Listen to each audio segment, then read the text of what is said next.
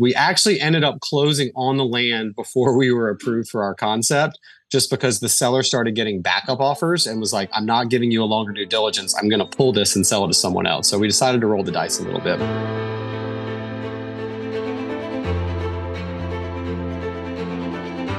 Welcome to Behind the Stays, a podcast that shares the stories behind your favorite Airbnbs, boutique hotels, and hospitality brands, and the hosts, operators, and entrepreneurs who have brought them to life. Every Tuesday and Friday, you'll meet the military veterans, the retired flight attendants, tech entrepreneurs, the school teachers, the single moms, and the real estate investors who are all, in their own unique ways, shaping the future of travel and hospitality. Discover how these visionaries from all over the world have built chic cabins in the mountains, designed bohemian bungalows on the beach, erected eclectic off grid and nature immersed escapes, and so much more. Behind the Stays is brought to you by Spontaneous, the internet's best destination for last minute Airbnb deals. You can subscribe for free at spontaneous.com. And I'm your host, Zach Busekrus, co founder and CEO of Spontaneous. All right, friends, enjoy the show.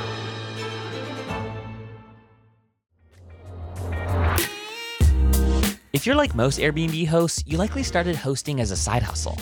Perhaps your initial goal was just to cover the mortgage on your vacation home or make a few extra bucks for the kids' college savings. Or maybe it was even your very first real estate investment. But if you're listening to this podcast, chances are your Airbnb side hustle is becoming a real business. Now it feels like a full time job, and you might even be sleeping less than your guests.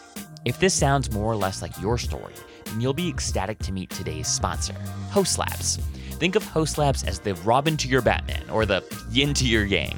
Hostlabs partners with short term rental owners and operators like you so you can get away from the daily hosting chores and spend your time planning the next chapter of your business. Hostlabs partners with you to set up seamless operations for your short term rental business so you can focus on working on your business and not just in it. They do this by walking alongside you as you set strategic growth goals, determine how best to build your technology stack, and their in house recruiting agency is the perfect resource for when you're ready to start scaling your team. Hostlabs doesn't just tell you or show you what to do, they ensure that the job actually gets done, whether that be reducing your monthly burn or finding a new cleaning team. So, if you're ready to keep growing your portfolio, Hostlabs is here to help you turn your dream of owning a really cool hospitality business into a reality. You can get started with a free consultation to see if Hostlabs might be the right match for your business at hostlabs.co. That's .co as in co forward slash BTS as in behind the stays. And if you decide to work with them, you'll qualify for an exclusive discount when you reference behind the stays during your chat with one of their team members. Again, that's hostlabs.co co forward slash BTS. All right, guys, back to the show. In just a moment, you meet David and Andy Heyman, the two brothers who brought one of the newest and most unique glamping sites in the Blue Ridge Mountains to life, which they call Glamp Blue Ridge.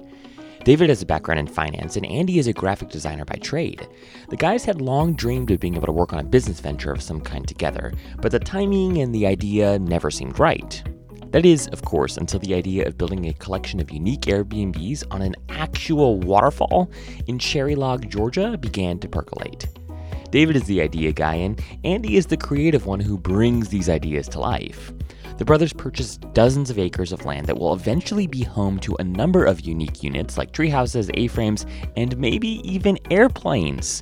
But the first iteration of Glamp Blue Ridge is a collection of seven massive domes that all have their own brand, their own character, and their own unique finishes. In this conversation, we discuss lessons learned trying to build unique Airbnbs on top of a waterfall, how they generated over 100,000 followers on Instagram in their first few months of going live, why they're bullish on direct bookings, why their occupancy rate is over 90% even as travel slows down a bit, and so much more. All right, friends, without further ado, get ready to meet David and Andy.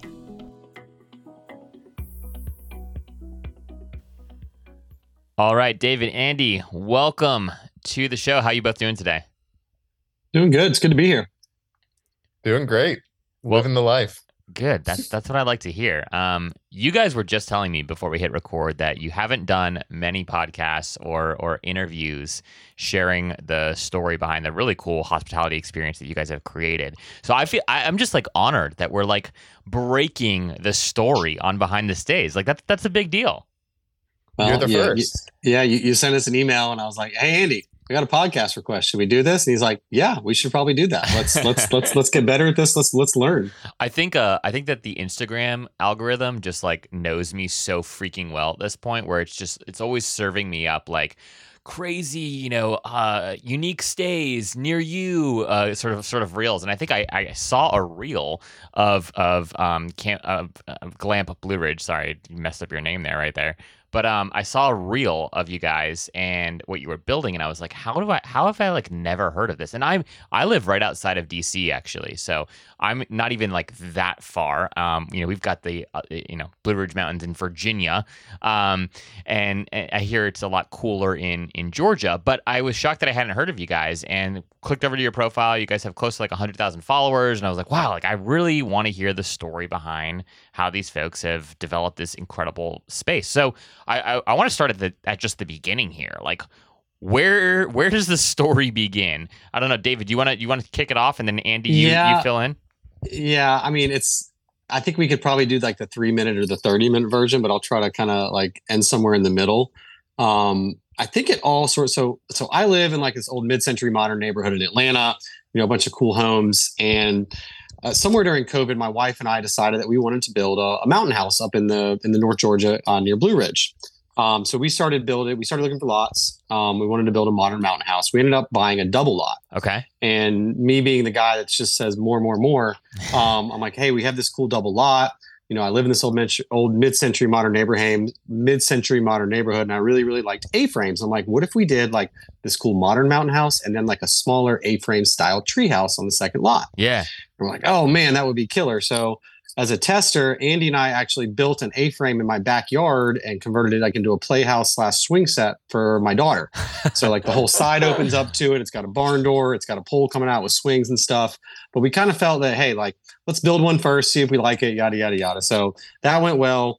And we started, we did the modern house and then we did a A-frame style tree house as well, which we use as short-term rentals. And I guess kind of as that was going, Andy and I just kept kind of talking about how great the Blue Ridge area is. Hmm. It's it's pretty much a year-round tourist destination. And so the original thought was let's do a treehouse village. Yeah. So that's that's Yeah. kind of where we started. Okay. Um, so Andy and I would, you know, pretty typical. You get on Zillow, you find lots of land, and you go up there and you start kicking the tires. Yeah. Um, and I think we kind of decided that we were really going to look to be on water. Okay. Um, there's a lot of great views up there, but the Toccoa River runs through it. It's a stunning area. And so we're like just tromping around land one day. And like, I think at one point, Andy, we we found this, like, we called it the magical fairy forest, which is not where we are now, but we're like, this would be great. And after a while, we figured out we weren't even on property that was for sale. We're just walking around private property for a while, like, you know, like imagining how all this would work and planning out our future treehouse village. Um, but I, I don't, Andy, did we go maybe one or two trips until you came up with the I want to be on a waterfall? My joke slash mildly serious comment that came to reality. Yeah, we were on our second or maybe even third. Like we looked at we looked at a bunch of properties, maybe seven properties before I was like, let's just find a waterfall. Just kind of joking. Didn't know that you could buy land next to a waterfall. Just thought, you know, that'd be pretty awesome. Uh, I think I think my res- I think my response was, of course, Andy, of course you want a waterfall. Everybody wants a waterfall. And and I and I kid you not, I go home that night, you know, get the kids down, pull the laptop, start playing around. I draw a circle around the area. I go on and I type in keyword waterfall and hit click. And the first piece of, pro- piece of property that comes up is 25 acres on a on a waterfall bordering a 300 mile hiking trail that's been for sale for a year. And we're like, I'm like, what in the world is this? Wow. Um, I'm, I, and I look at it and, and I'm like, Andy, we're going back. We're going back. Um, it was a very add to cart moment. Like it was just like that's the one. we we walked it. We cart saw the falls. Like obviously the property then versus the property now looks looks quite different. Yeah. But like there's no cell so cell phone coverage there. Like we left the property as soon as we had cell phone. We called the agent and said we'd like to make a full price offer. Wow. Um, like th- th- this is it. wow. Um, so then was the fun part in trying to convince uh, Gilmer County, which is where we're located, to permit us for something like this. So you bought Um, sorry, we- you bought the land before you we got it. un- We got it under contract. under we didn't contract, close okay, on it. We okay. actually ended up closing on the land before we were approved for our concept, just because the seller started getting backup offers and was like, Yeah. "I'm not giving you a longer due diligence. I'm going to pull this and sell it to someone else." So we decided to roll the dice a little bit. But after a while and, and, and numerous conversations with a with a local government, they kind of wrapped their heads around it. We became actually designated as a excuse me legal campground Okay. um, and and we're permitted to build. Um, I think the the actual plans that we actually got through the county were ten domes, uh, four tree houses, and then some walk in, walk out camping. wow. So that's kind of where this started. And I, Andy, I don't know if you remember when we changed from tree houses to domes at the start. I, I can't even remember exactly how that conversation went. I think that was a budgetary uh, discussion, actually. I think that's where Um, it came about. And we knew the infrastructure was going to be a huge deal to build out. We knew that we were doing something we had never done before. And so we figured setting up seven domes is going to be easier than building seven tree houses. yeah. So since it's our first run at it, we were just like, and domes ended up having their own list of uh, conveniences.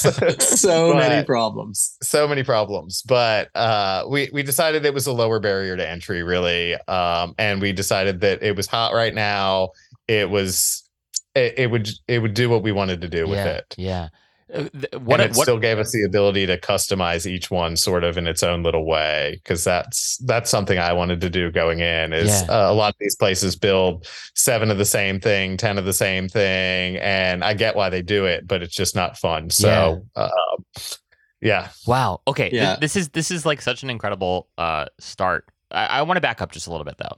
So you guys are brothers. Had had you guys worked on any sort of like business venture together before? Like Was this the Uh, first we, time? We've got we've got a hand we've got a, a commercial property and two long term rentals that Andy and our other brother we all kind of co own and I manage.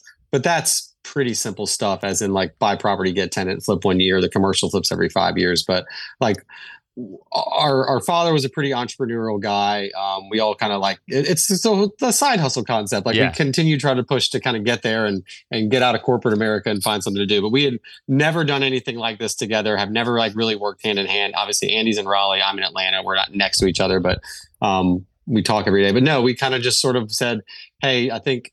Andy, Andy's a graphic designer by trade. Okay. Um, I've got a background in finance, but have kind of learned a little bit about building through through my side project. So it kind of seemed like, hey, Andy can do the design side. Dave can try to figure out how to get it built with a little finance background as well. Maybe this is maybe this will work. Maybe we can do this. Wow, very very cool. It's it's not often that like you know brothers can go in on something together and like be functional. So it, it it's it's cool to hear that at least Well, so far, right? Where where Before we got lights are still started, there may have been a morning where there was lots of yelling, and we Oh. almost split this thing before it started. there, there was a, there was what I would call a pivotal moment. Which we it, can laugh it could about have now. gone either way. There was, um, yeah, we we had a brother moment um, about I don't know, maybe a year into it, and uh, we laugh about it at this point. It was over some pots and pans that started it on what we were choosing for the domes, and so Uh, trivial now. It's so trivial now. It was just one of those things where there's a million decisions to make, Yeah. and when you start off, you both want to make all the decisions together yeah. and at some point you have to realize it's a business and you got to divide and conquer Wow. What? I, I I think I will fall on the sword hit a little bit here and say like I wanted to be involved in more decisions, and now it's so funny. Like I'm like I don't care, Andy. You make the decision. I'll get it done. Like I have completely flip flopped. I'm like you're on design. I'll make it functional. It's a great way for life to work, and I like decision fatigue is truly Yeah. a real thing. And in trying to tackle something like this.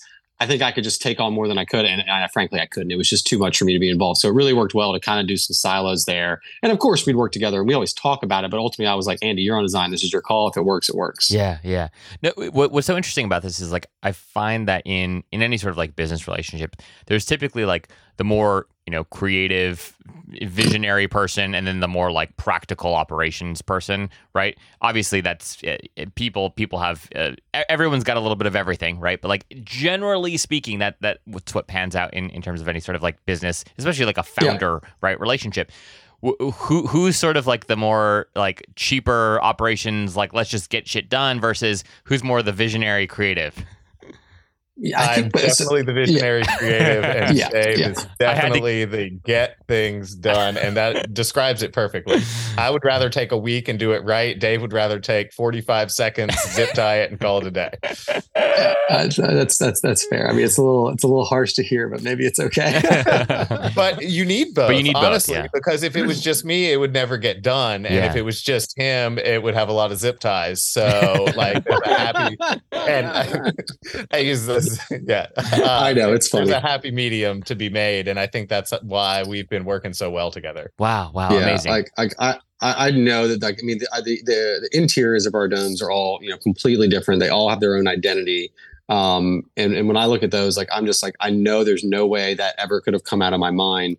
And when Andy told me he was doing seven different ones, my mind is just like like I, when we started. I'm not kidding. We had seven different towel covers for everything, different silverware, different plates. I mean, like and all this stuff was just stored in my garage. Like i have a two car garage that eventually no one could park in because there's boxes to the ceiling. And i get like an amazon package that would say you know david dome one david dome four. And like i'm just trying to figure out like how are we going to sort through this? How is this going to be operational? Like we have a shipping container on site for backup but just like i mean a little bit of anxiety i'm not going to lie but yeah. like after we get it all unpacked in there, like it works perfectly. People love it. Having different domes gives people a reason to come back and experience yeah. the property differently. Yeah. So from like a retention rate, it's it was a really really smart thing to do. Um, but to start with, you know, me wrapping my heads around seven different everything um, was was a lot. Was a lot, yeah. So uh, just just for my own understanding, so structurally, these domes are are all identical, but in their interiors are all unique. Is that is that correct? Correct. Yeah, sli- yeah, slightly different location, obviously on the property, like in relation to the waterfall and things like that. But like amenities are the same. Um, maybe a few small things like some have fire pits and some have chimeneas, but same floor plan. Amenities just completely skinned differently and, and outfitted differently, if you will. Amazing. Yeah. And I. All, Oh, go ahead. Go ahead. All Andy. the walls are in the same spots. All the light switches are in the same spots. All of that stuff we kept they were designed to be in the same spots. Uh, mountain contractors, mountain contractors. There's an inch here, an inch there, but um, yeah. So that at least kept some consistency. It's just the decor uh, that changes: different tile, different paint treatments, different beds. Which I think is brilliant. And I've had several people on the show who are doing really cool, sort of like unique uh, stay concepts.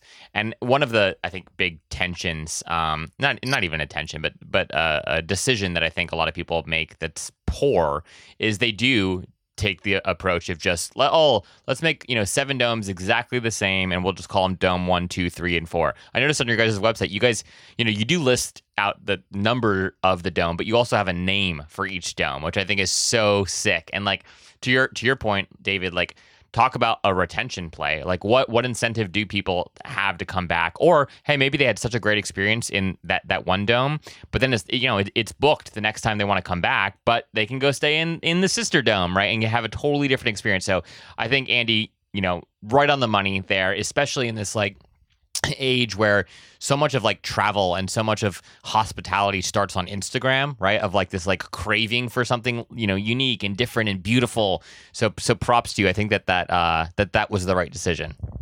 Thank you. Yeah. it definitely turned out correct. It's a little little bit of a pain in the maintenance. One dish breaks, you got to buy a whole new set of dishes for that one. You uh, can't split it out, kind of things like that, but I think it in the long run, yeah, I think it's the right idea. So no, full full agreement. Hey guys, it's Zach. If you're enjoying this episode, could you do me two very quick favors? First, this show is possible thanks to a handful of incredible organizations who've signed on to be advertising partners of Behind the Stays. It would mean the world to me if you'd take just a second to scroll down to the show notes and go learn more about this episode's sponsor. Even if you aren't in the market for agency support or a new PMS at the moment, it never hurts to be aware of who else is out there. And second, if you're listening to this episode on Spotify, could you be so kind as to give Behind the Stays a five star rating? And if you're on Apple Podcasts, could you submit a quick review and let me know what you love most about the show? I know it seems trivial, but these things really, really do help us grow the show. And just a reminder that if you've ever got feedback from me on how to make the show better, shoot me an email directly at Zach, that's Z A C H, at spontaneous.com. You all really are the best. I love receiving your emails and DMs. All right, so check out the sponsor and leave us a rating and a review. Please. All right, guys, back to the show. I want to hear a little bit about like how you guys even, you know, decided to to kind of like do this. Like what you could have you could have just done tree houses. It sounds like domes were like the the cheaper option, but but still like had you had either of you stayed in a dome before? Like were you worried about like how weatherproof they might be? Like how how did you sort of weigh the pros and cons of the actual structure you ended up choosing to build? I think Andy, we started like really following Tennessee glamping a lot when they kind of got rolling. Correct. Um, and Andy actually went and stayed there. I mean, those guys kind of like for southeastern domes, like really doing well, like on Instagram, and and and they have a beautiful view on their domes. Like they were kind of one of the first really to get it done. And obviously now Bolt is in the southeast as well. Um, but we liked what they did. You know, we there uh, Tennessee Glamping actually had an off grid episode on like HGTV or one of those offshoot networks, so we Oh, got wow. to kind of watch it and see how it was done. And you know, you learn that it's a kit, so it's it's it's you know, you, you saw we saw a bunch of guys do it in 30 minutes on TV. They made it look so easy. You know, yeah, yeah, maybe that's something that we can do. Um, but I, I, I guess that was just like, and, and so Andy went and stayed there, and like, of course, you know, I, I wasn't able to come, so just like peppering him with questions, you know, about like functionality, you know, how exactly do you affix the dome to the deck to fully waterproof it and trim it out, and, Mm, you know there's just it, it seems like it's a pretty simple structure but you know if we would do it again would we make changes? Oh heck yeah we would have asked some different questions and things like that um, like a funny story is the doors that came on our dome were these big commercial glass storefront doors. And these domes came from china. They're all keyed exactly the same and they were very strange locks in that if you wanted to lock the door on the inside of the dome you needed to use the key mm. there's no little flip knob um, which I'm pretty sure is probably a safety hazard. So we're like, yeah, we just love, you know, we'll flip these out, we'll put some keypads in them. Well, in these commercial doors, you can't do that. You have to have these magnetic locks and these push to exit things. And, you know, we got these insane quotes to do all this stuff. So eventually, we took the doors out, we threw the doors in the trash, and we went and bought new doors and put them in. Um, so these like nice fancy glass doors, which were probably a lot of the cost for the domes, end up going in the dumpster just because they weren't Oh, functional. And like no. it's just one of those things we forgot to hey like tell me about the doors on these domes we're about to buy yeah. um so just you know one of those weird things because there's just different manufacturers and that's how they do it wow. yeah. Would you add Uh, anything to that, Andy? Yeah, so I did stay in a couple before uh, we decided to go dome. I stayed at Tennessee Glamping, uh, awesome spot, love that. Uh, one of the things I found out there though is proximity to like restaurants and anything Mm. you would want to go do or anything, and that that was lacking there. I don't Yeah. mean to knock on their knock on any other business by any means, but it like the closest food was 30 minutes away and it was like gas station pizza. Yeah. so yeah. we wanted to uh, that sort of gave us the one up I think in Blue Ridge that we were 20 minutes away from like top-notch restaurants, your Walmart, your Yeah. pizza delivery, your whatever you wanted like wineries breweries all that stuff yeah, yeah. Um, a bazillion hiking trails, which I guess also exist in Tennessee. Um, so I stayed there and it was awesome. And then I went over and stayed in um, Glamping Unplugged. i which forgot you did that A more rustic version of the domes. It has uh, it's a porta potty situation, Okay. no HVAC. You have um, a wood burning stove inside your dome, which I loved. But it's it was very much more camping than glamping Yeah. after I got done with it. Like you got to get up in because we went in the winter time. You got to get up in the middle of the night and put some fire and uh, put some logs in the stove if you want to stay warm. You got to you got to do some work in there, and you got to sort of know what you're doing.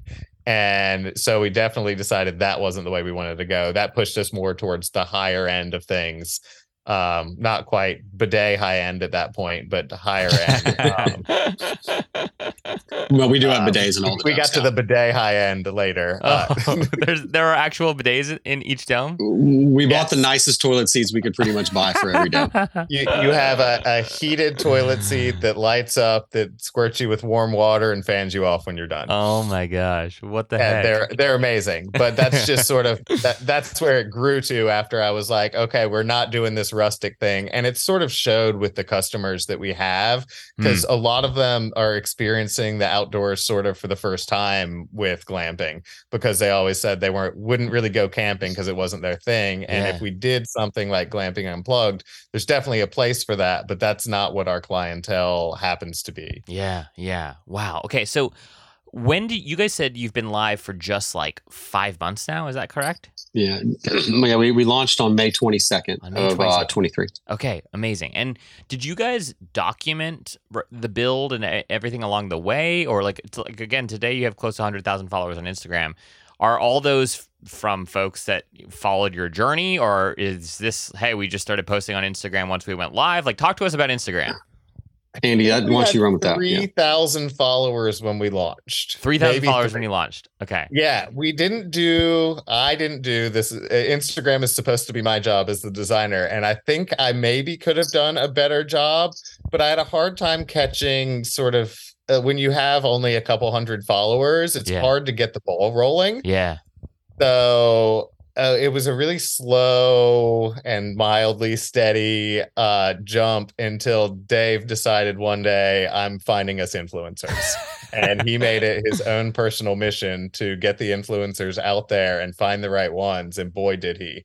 Um, that's really what jumped us. And Dave, you can talk about your influencers because Uh, really the, gets all credit for that. the the the first one's really funny. So it's a, a young lady named Crystal. Her Instagram is ATL Hotspot. Um, and she just does like lots of restaurants, a little bit of travel, but more on that side. And like, I think I was literally like at the bank, and someone's like, I don't know, we're talking about domes because in that point of my life, that's all I ever talk about. Um, and she's like, "Oh, you got to check this girl out. She went and stayed at this dome, and it, it was it was actually not a dome. But long story short, I call her, I get on the phone. She's like, "I'd love to come," um, and she's like, "I'm trying to do more travel." So we just comped her a stay, Yeah. um, and she went up and put together an amazing reel. Um, she so we we lost power while she was there. We have wells, so she lost water. We've since put in generators, so you don't lose water anymore. Don't worry. Um, also, she was in her hot tub at about eleven thirty at night. and She goes to go back in her dome, and the lock failed. So it's a Saturday night, eleven thirty. She can't even get back in her dome. I'm in Charleston with my wife on vacation, like finishing up a nice dinner, and I'm like, Lee, you got to drive home. I'm starting to call emergency locksmiths for the next two hours. I think we got her back in the dome by about 1.30 in the morning. So it was a bit of a rocky experience. I'm like, man, what a failure for our first like true try to work with an influencer. But she puts her reel out there. She puts it on TikTok and Instagram. Um, and like I think she posted it like, you know, maybe four or five o'clock one day. And I'm sitting down the next day and our phone just starts ringing and Jeez. ringing. And because at this point I still had my personal cell phone like on the Instagram and stuff. Yeah. And I got I got the phone call that I that I've never thought I was gonna get. I was like, hey man, TikTok made me do it. How do I stay there? Um, so they're legitimately like, I saw domes on TikTok. How how does how does one become a person at these domes? Wow. Um, but but like it just like from that day, it pretty much went nuts. I think her reel got it's just shy of two million views now. Jeez. Um, so we really started kind of working with trying to find like, you know, our major cities around us from like Atlanta to Chattanooga to Nashville to Greenville, South Carolina. Um, and then just people with out- outdoorsy stuff. And we probably have between one to two influencers coming out every single month yeah. um, doing things. Um, I mean, obviously, one of our, our biggest one that we did was with a young lady by the name of Hope Mom out of Chattanooga. Hers is just under 8 million views on Instagram now Jeez. which obviously really put us on the map. Yeah, like some of these, like they just some of these they, they just do such an amazing job kind of portraying something, and it's just not our area. They just it, it's I'm I'm fathomed by it. I love it. Obviously, we're we're super super thankful for partnering with these great people and working with them. Um, and we continue to kind of plan to do this and continue to have them out. Like uh, we have we'll, we'll have another one coming out soon. It's a I don't even know how I found this. There's a young lady. Her name is Gigi, uh, and she is affectionately known as the Salmon Queen. Like I think she was on Beat Bobby Flay, but she was just out cooking a bunch of salmon on the blacktop in the induction. We should have a reel coming out soon about Gigi eating salmon at the domes. But like you know, I kind of just said, hey, I'm going to throw a bunch of stuff at the wall and see what sticks, and and and some of it stuck, and we were really starting to able to to grow a following. wow. Wow. Yeah.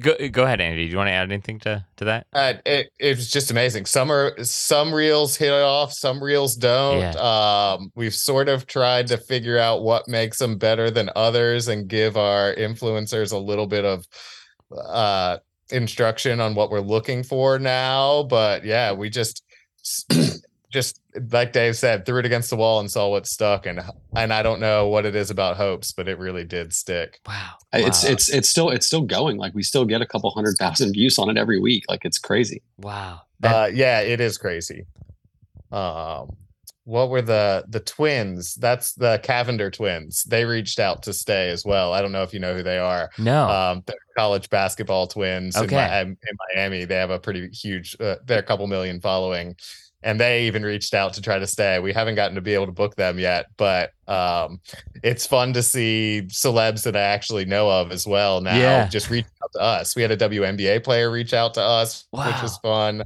Uh, we're very booked up, so it's hard now at this point. We have to plan so far ahead because those Yeah. people sort of are like, "Hey, can I stay next weekend?" And we're like, "I, I wish you could, but we can't Yeah. right now." wow. Okay. Um, Th- so I mean, yeah, it's it's so- awesome.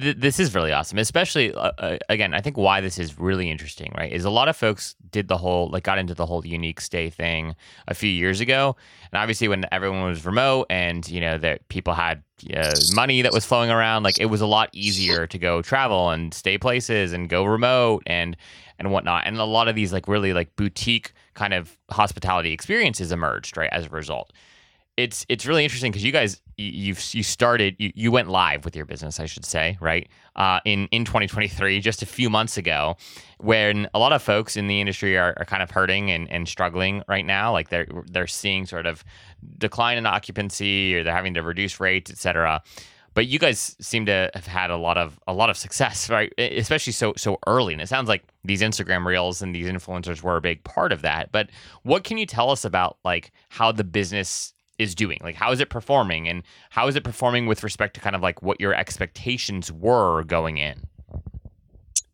Um, I'll kind of jump with that one. So I, I have a degree in finance. I, I worked in, you know, for a corporate bank for 15 years and feel pretty good about at least trying to put together somewhat of a, you know, decent business plan that, that I can say, hey, listen, Andy, we're, we're not going to lose money here. I think we, we, I mean, we can do something really cool. So, um, we kind of, you know, looked at occupancies for, you know, potential comps and saw that those occupancies were still pretty high. Now, obviously they've kind of teased down some, but so we, we, we planned to be busy when we built this thing out. Um, and we also plan to grow this thing, you know, kind of down the road. So, um, as you as I mentioned earlier, we're kind of permanent to do some other things down the road, and so this is going to help kind of help us expand. But um, from an from an occupancy rate, um, I mean, we're essentially fully booked at all at all, at all times now. wow Um, we're pretty much booking out like for the month of October, we were fully booked except for one day, maybe 60 days in advance. We've got a pretty decent wait list running now. Um, we opened our calendar for all of 2024, probably a little bit late in relation to the competition, Hmm. um, but it, it kind of worked out well because it kind of forced some guests to try to go ahead and get in now, so we didn't have as many you know small gaps and things like that. Um, but the business is fine. The business is cash flowing good. Um, obviously, we we were two guys that built this that never did it before, so we made a ton of mistakes along the way. I, if you've ever heard the phrase "twice as long and twice as expensive," I think that nails us to the T. Um, so, I mean, we did so many things twice just from like, yep, this thing makes sense. And then you did it and said, no, that did not make sense. We've got to rip it up and we've got to do it again. Because, you know, obviously, I mean, this is, this, this is now our business. This is, I, I don't work in corporate America anymore. This is what I do for a living. Um, so it, it needed to be done right before we opened to the public. And, and some of those pills were hard to swallow when we were building on, on taking some of those huge lumps. So, yeah. you know, I don't think our, our profitability is where I wanted it to be, just kind of based on the, the build being so much more. Yeah. Um but but it's still it, it's it's still it's still pencils. We're still in good shape. Um and we we still kind of plan to expand this thing and, and we can maybe chat about that at some point too. Yeah. Yeah. Andy anything you want to add I do believe we just put in backup power and we trenched the same trench for the fourth time to put Oh in that God. backup power. Oh. Uh, so that's sort of like the, those are the growing pains you get Yeah. when you don't know what you're doing um, Yeah. and are learning along the way. So we're like the amount of knowledge we gained in this two year build is insane. And if we did it again, we could, like Dave said, do it for much less because we wouldn't be digging the same hole four times. yeah Uh, we had a saying, uh, we always get it right the second time and we we uh, it's a joke but we kind of live by it now and we're hoping that when we expand that we, we'll be more of getting things right the first time god please it would make me so happy I like that. That's that's a that's a really really good one. So the the actual location. So it's like on a waterfall. Like talk to us a little bit about like what that meant for for the actual build. I imagine one of the reasons it was expensive was you were building in a you know relatively like complicated environment. Yeah, to say the least. So uh, we actually have we have some topography, you know, issues and problems there. Um, the biggest thing is so so we we border a waterfall. The other side of the waterfall is the Chattahoochee National Forest, which has the Benton MacKaye hiking trail through it, which is about a 300 mile trail. Uh, and the waterfall is called Fall Branch Falls. Um, hmm. So the, the, the first thing is when we're coming looking at this, I'm like, okay, we're building domes. We have to have you know there was no utilities on our land, no power, no water, no septic. Just I mean a road that cuts through it and a bunch of bunch of trees and a really steep hill. Um, so the first thing was, can we do a septic system here? And if you're commercial in, in our county, there's I think six guys you can talk to that are allowed to do this. The mm. first two told me it can't be done. Mm. Um, the third one said I can do it. It's going to take a long time. It's going to be really expensive, and you're not going to like it. Um, I'm like, wait a minute, John, you just said yes. So naturally, we hired John. It took John about 14 months to do a septic system for this because everything has to be at least 50 feet off the water because it's a trout stream, and that's an EPA thing. Um, and then the way our topography works is all of our septics feed into one another, and then we have to pump everything up the mountain to the other side to a drain field roughly about 400 feet away from the domes um, because you can't have a drain field on the water. So it was a it was a very complicated system to design uh, and to install. And of course, in our you know we did everything right the second time. We started building these decks and our placements before we even put in the septic, which makes it really hard on a steep hill to get equipment down there to then later dig holes to put in big giant tanks. um, so when we did some excavating, we then had to do some more excavating to make some pads to bring them down there to move it back. And, you know, just it's one of those things we felt confident we could figure it out, and we did. Um, looking back, maybe a little overconfident if we're going to be fair about ourselves. Um, so uh, again, it was it was just one of those things. And like uh, one of the funny stories we ran into during building was, you know, we were building this during COVID, and if you remember, lumber prices went through the roof. Yeah. And a few of our a few of our decks have thirty and thirty five foot um, poles on the front that are holding them up because because we're on a big hill. And we went to get those ordered, and they were something around like fifteen hundred dollars a pole, when it was a twelve week lead time. Um, and at this point, we're like, we're building this thing in a year. We can't wait. And gosh, that that's like so out of budget. What do we do? And I had a friend of mine that works for a, a, lumber company. He said, Dave, you know, you're up in North Georgia. Is there there should be a lot of power utilities up there? And I said, Yeah, there are. he goes, Do you know what power utilities have? And I said, No. He goes, They have telephone poles. Those things are made to be in ground forever. As long as they're big enough, talk to your engineer, they might work. We talked to our engineer who designed the decks. He's like, as long as they're eight inches around, you guys are perfectly fine. These are done. So I, we called the power utility. And within two days, we had like 30 of these things on site and they were like a tenth of the cost. Oh my gosh. Amazing. Um, Amazing. Yeah. I love that story. And, and, and, they and they look like trees too. So they yeah. blend in really well because they're circular. I mean, if, if we would have even known this, we would have done telephone poles everywhere because you know, they really like it really truly does make the the decks blend in better. So um, just one of those like weird things like it's time to figure it out, guys. Let's make some phone calls until we get an acceptable solution and, and keep pushing this thing forward. Wow. Yeah. Oh. And then there's power and then there's power. oh, so our road, we did not know, did not have a utilities easement on it. Um, our road, there are three properties or two properties before uh, our site uh, on the road, and there's one up above. There's a man that lives in the woods up top. And so we knew we had, and the driveway goes like five feet to the left of our property line. It just barely cuts through these other properties. And this is a road that's been there for 50 years or something. Um, and so when we get to the point of running electrical, we realize that this easement doesn't exist. And we're obviously well into this project at that point. And so we go to the neighbors to get them to sign a little paper that says we can run an underground electrical line up this driveway.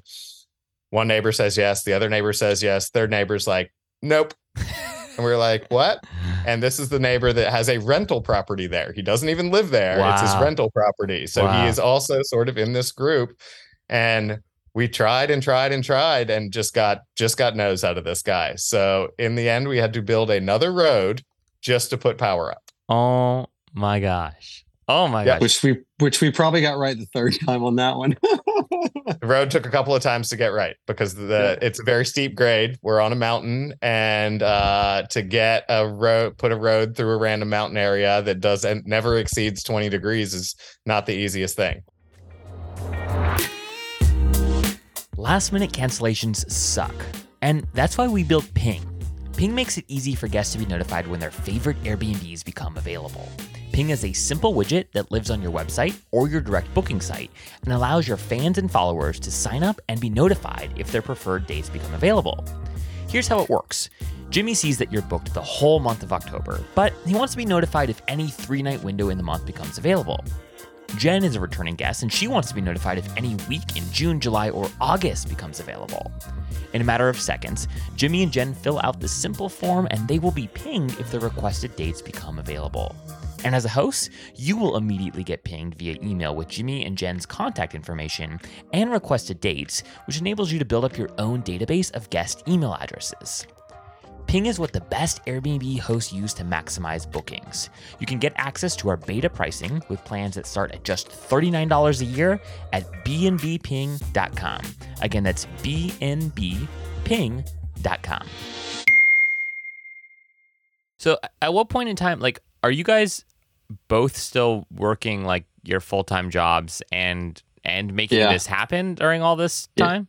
I yeah, still I, work I, my I, job. yeah, I left. I left corporate America in February of 23, a few months before we opened. But yeah, so I was in. I was in sales for for the lender. So again, kind of guy that works on the road, kind of situation, and maybe had one foot out the door. Um, so um, it gave me some flexibility. But yeah, we were we were both still working and, and doing all this at the same time. And, and of course, you know, we we had contractors and guys we're talking to, but obviously very intimately involved in just trying to figure out this incredibly complicated puzzle. Yeah. Yeah. So so so David, you have a, a background in in finance, as you've said, but had you ever done a, a project? Uh, I, I assume the answer is you haven't done something at the, at the scale, but like I guess my, my my question is, how do you even figure out how to like budget for something like this? Like You- again, you just start you start line item by line line item. item by line you, you, you, you build it and then you pick it apart and then you build it again and pick it apart and try to figure out revenue. Like, I mean, were it's, you- It's a pro. But were you like It's a pro- googling? were yeah. you googling like how Oh, much does a heck how much does like a road on the side of a mountain cost? Like Yeah, like how and, do you and, even? and, squ- and square foots to build decks and Yeah. stairs and railings and you know again I, I I at this point we started like pretty much had built two homes that Yeah. we use as short term rentals and I did it in the area so you know I made some contacts for some subcontractors and was able to ask those GCs some questions and yeah, um, use different builders for those homes. So one more rustic, one more kind of a large company, and and kind of learned a lot that way. Um, I'm I'm a bit of a talker, so I ask a lot of questions, and if I don't understand, I will ask you again and again and again.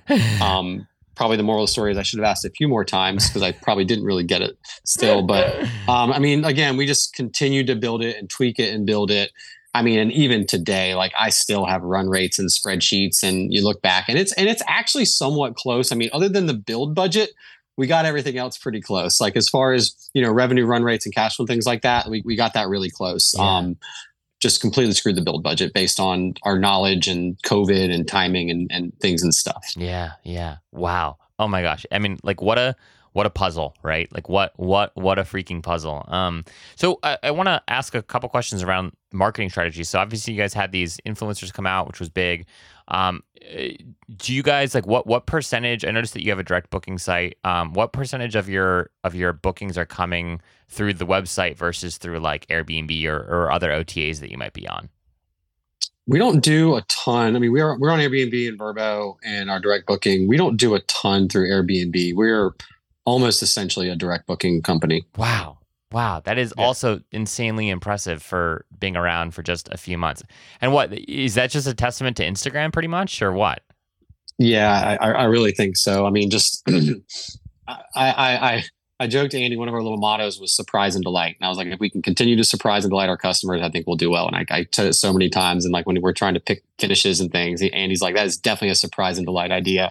And I think it's it's it's just really sticks true that like if you can continue to kind of you know take that motto and show it to people, and someone go, "Oh man, that's pretty cool! Didn't see that coming," you know, something like that that it's it's just a it's a business model that's worked for us and we just continue to push on it and it's and and so far so good Wow. Wow, amazing. This is this is this is absolutely fantastic. Have folks um what what have folks said about about the domes? Like is there like a favorite dome? Uh and and or is like what what kind of people I guess are are, are coming to the domes?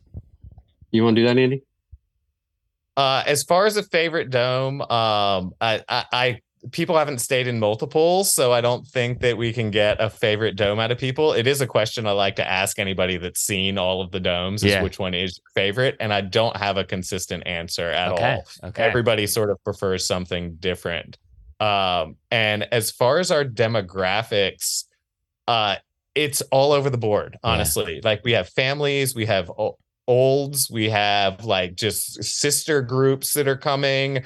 We have a swinger party that has booked out a bunch of the domes for next year. Like there's, He's, he's there's not no specific demographic that is like coming to us. It's everyone wow. and it blew my mind because we thought we were going to be like Atlanta housewives with like one and a half kids or whatever Yeah. going up there like eh, but we were completely wrong about that it's just a lot of it is people that just want to get out in the woods but don't want to go camping yeah. they're like I'm not sleeping on the floor I'm not sleeping without AC and I get it like I'm in my 40s like I don't want to do that anymore either I Yeah. love to do that in the past but uh it's just people that just want to experience the outdoors in a different way and that just crosses all age groups and all ethnic- ethnicities Yeah. Yeah. Really, it really, really does. And especially sitting on a deck with listening to a waterfall at night. And we did some pretty extensive night lighting work. We actually lit up the canopy of the trees. There's about 120 tiny lights in the trees. Wow. And another great Andy idea is we're like putting all the furniture together.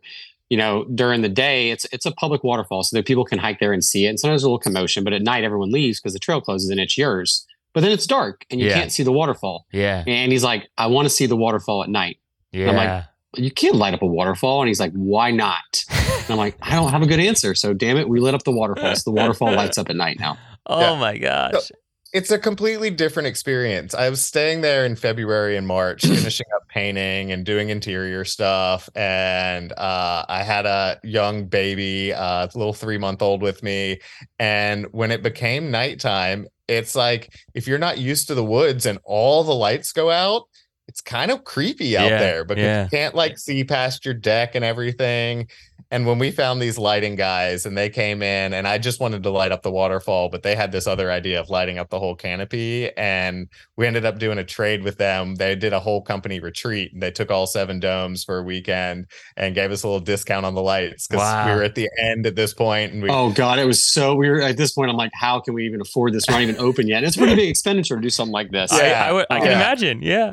Wow. but honestly like it's a it's a game changer with the really way the site feels at night it's just it went from being like a little bit creepy because you're in the middle of the woods kind of alone to being this like uh, luxurious wood stay like it's it's just amazing Wow. um wow. Yeah. yeah Oh my gosh, you guys! I mean, you guys really, you guys really went all out. Like this is, this is like, this isn't just. It- it's, it's almost like a capital G glamping experience, right? Uh, Yes. Well, I, I, again, like we're just two humans that like if we can make it better, I, I don't even care if it financially makes sense at this point. We're still going to do it. Like Andy and I, like the other day, he was like, "Hey, someone asked about having towel warmers in the back of the domes. They said it would set it off." I'm like, "Well, let's get a towel warmer and put it in one and see how it works, and we'll try this out to see if people like towel warmers." Like, of course, like us putting towel warmers in a dome doesn't make us any money. yeah. But is it neat? Does it make it better? Yeah, maybe it does. So yeah, maybe we should do that. So like we frankly cannot help ourselves. yeah. Like Yeah. we, we we just continue to say what more can we do? What little things can we do? Like I added some additional firewood racks to all the decks. So when you lug your firewood, you're not just like throwing it on the deck. We'll put a bunch of racks. Like like just continual little things to make everything more seamless, to make it easier, just to make it just a really kind of magical, very easy stay for everyone to not have to overthink it and just to show up and it be intuitive and it work. Wow, wow, this is amazing. So, so tell me about as we as we prepare to close here, like what's next? So you guys got you've got seven domes up and running. You are permitted for for more. Like what what are we thinking? Are we like holding off for another year or so to kind of see how things go? Are we moving full steam We're, ahead? we we uh, I'm not surprisingly we are pressing ahead. We have hired an architect, um, and we are going to be going into the world of tree houses. Wow, Um, amazing. So our, our property's cool. It's got a pretty good ridge in between our, our two two bodies of water, um, which has got a view up there. Um, so we're in the very early stages of that, getting like updated surveys and and kind of just you know making a Pinterest board and, and ideas. But I think the way Andy and I are going to work this is like of course, he's creative, but nothing is off limits. I keep saying I want to put a huge airplane in a tree. We're gonna do it. I mean, Amazing. That has been Amazing. the idea from the start. We've always wanted to do it. We're gonna put an airplane in a tree and make it into a stay, a two bedroom airplane. Yeah. Amazing. Amazing. Yeah, wow. we have to do it. Um, so, but yeah, back to the back to the OG idea. We always wanted to build these tree houses, and now we have proved the concept with the domes. And we have a lot of people asking for higher occupancy because the domes sleep two adults, two kids each. yeah. So we figured do some tree houses, get some two bedrooms up there. And sort of the idea is to build out, not make them separate pieces of the property, combine them with a trail. And so like the dome stayers can go up and see the fun stuff at the tree house. And we want so the domes have the waterfall. Yeah. We're thinking, what do the tree houses get? Yeah. Do they get a pool? Do they get a uh, like a pool with a view? Uh, do they get a movie theater that just Mm. pops on at night at seven o'clock and we sort of pick the movies out for them? Um, we have a bunch of ideas running through our heads of what the community thing there is. But then the trail hopefully will light up at night as well, and you'll have sort of a electric forest scenario where you can take a night hike up to the up or down to the other part of the property. You never have to leave the property if you only want to do like a little hike, do some art installations along the way. Wow. Uh, this is where I get to get extra creative because I'm not stuck in a circle dome. I have now have the whole property to work with. So Yeah. it really opens up a lot of opportunities. Wow, wow, this is this is amazing, guys. This is is, is truly truly unique. I, I also love this this idea of sort of having these um these multiple different kinds of units, but also like w- what that does too is it allows like families to like vacation together, right? Or or like you did this swap with the electric company that you were working with for lighting up the waterfall, but like corporate retreats, right? Like the idea of like a small a, a small you know startup being like, hey how can we bring like you know 10 of our team to something that's like not just like a like lame like hotel Yeah. right like and and this Yeah. is this is like like this is the future but give people like their own like little privacy but you're also still like together and um i think it, you guys are uh you guys are planning in exactly the right direction Yeah, we really try to push the community aspect of it, even though right now we don't have a lot of big groups coming because Yeah. things book up so fast. It's hard to get like all seven domes or anything. But we have the tree weave right now, which is a big community piece, which uh, we found these guys. Uh, I guess one of them came out of Austin. It's an Asheville company or something, and just weaved this giant net in two stories in between trees, and everybody goes down in it. We put like a hundred pillows in it, so that's like the community hangout spot. Because we figure that everybody that glamps uh, sort of is the same mindset. They're out there to be in the woods, but they want to be fancy. Yeah. They're sort of in the same sort of uh, vibe going on. So hopefully that there's some community aspect going on. We have the two community fire pits that uh, don't seem to get often used, but uh, they're definitely fun to explore and just sort of a way to stay on the property and have some fun things to find. Yeah. Wow. Well, guys, this is um this has been an incredible conversation. I really appreciate you both making time for this. It doesn't sound like you have a lot of time on your hands these days, so uh, thanks for carving out uh, uh, 45 minutes to spend with us. For folks that want to stay at Glamp Blue Ridge and or just kind of like follow your all's journey as you continue to build, we'll have links to your website and to Instagram in the show notes below. But anywhere else you'd want folks to reach out if they're interested in like learning more. And I guess actually another question is like are you guys open to any like investment? Like we've got folks that listen to this show um, who like to invest in kind of like alternative, unique experiences. So if that's something you guys are at all open to, um, you know, tell tell folks where they might reach you.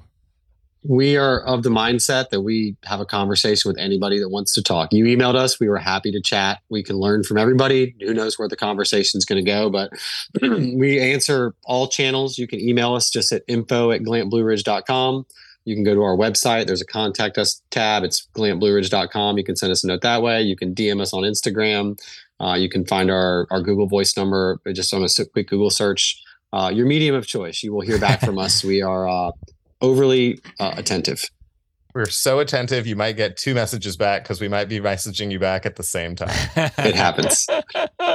oh, amazing, amazing. Well, David, Andy, thank you both so much for your time. Keep keep on keeping on, and appreciate you guys uh, uh, spending a little bit of time chatting and sharing your story with us. Yeah, we enjoyed it. Thanks so much.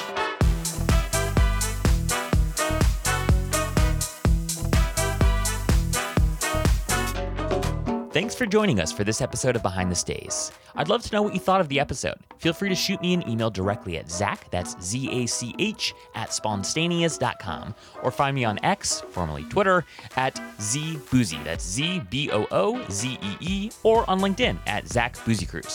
If this is your first time tuning in, it's a pleasure to have you, and we hope to have you back again soon. If you've been a listener for a while, though, I'd greatly appreciate if you could subscribe and then leave us a rating and review of the show wherever you are currently streaming this podcast. Last but certainly not least, Spontaneous and Behind the Stays are totally bootstrapped, and my ability to bring you these stories is only possible because of our incredible advertising partners. We're very much a startup show, and while our growth rate is amazing, thanks to all you who keep tuning in and sharing our show with your friends and family, we haven't quote unquote made it yet. So if you could do me a huge favor and go and check out the sponsor for today's episode in the show notes below, I would greatly appreciate it. Even if their offering doesn't make sense for you right now, sending them a quick message on social or an email just saying that you're listening to the show and you appreciate their support would be incredibly amazing. All right, friends, thank you so much. Enjoy the rest of your day, and we will see you on the next episode of Behind the Stays.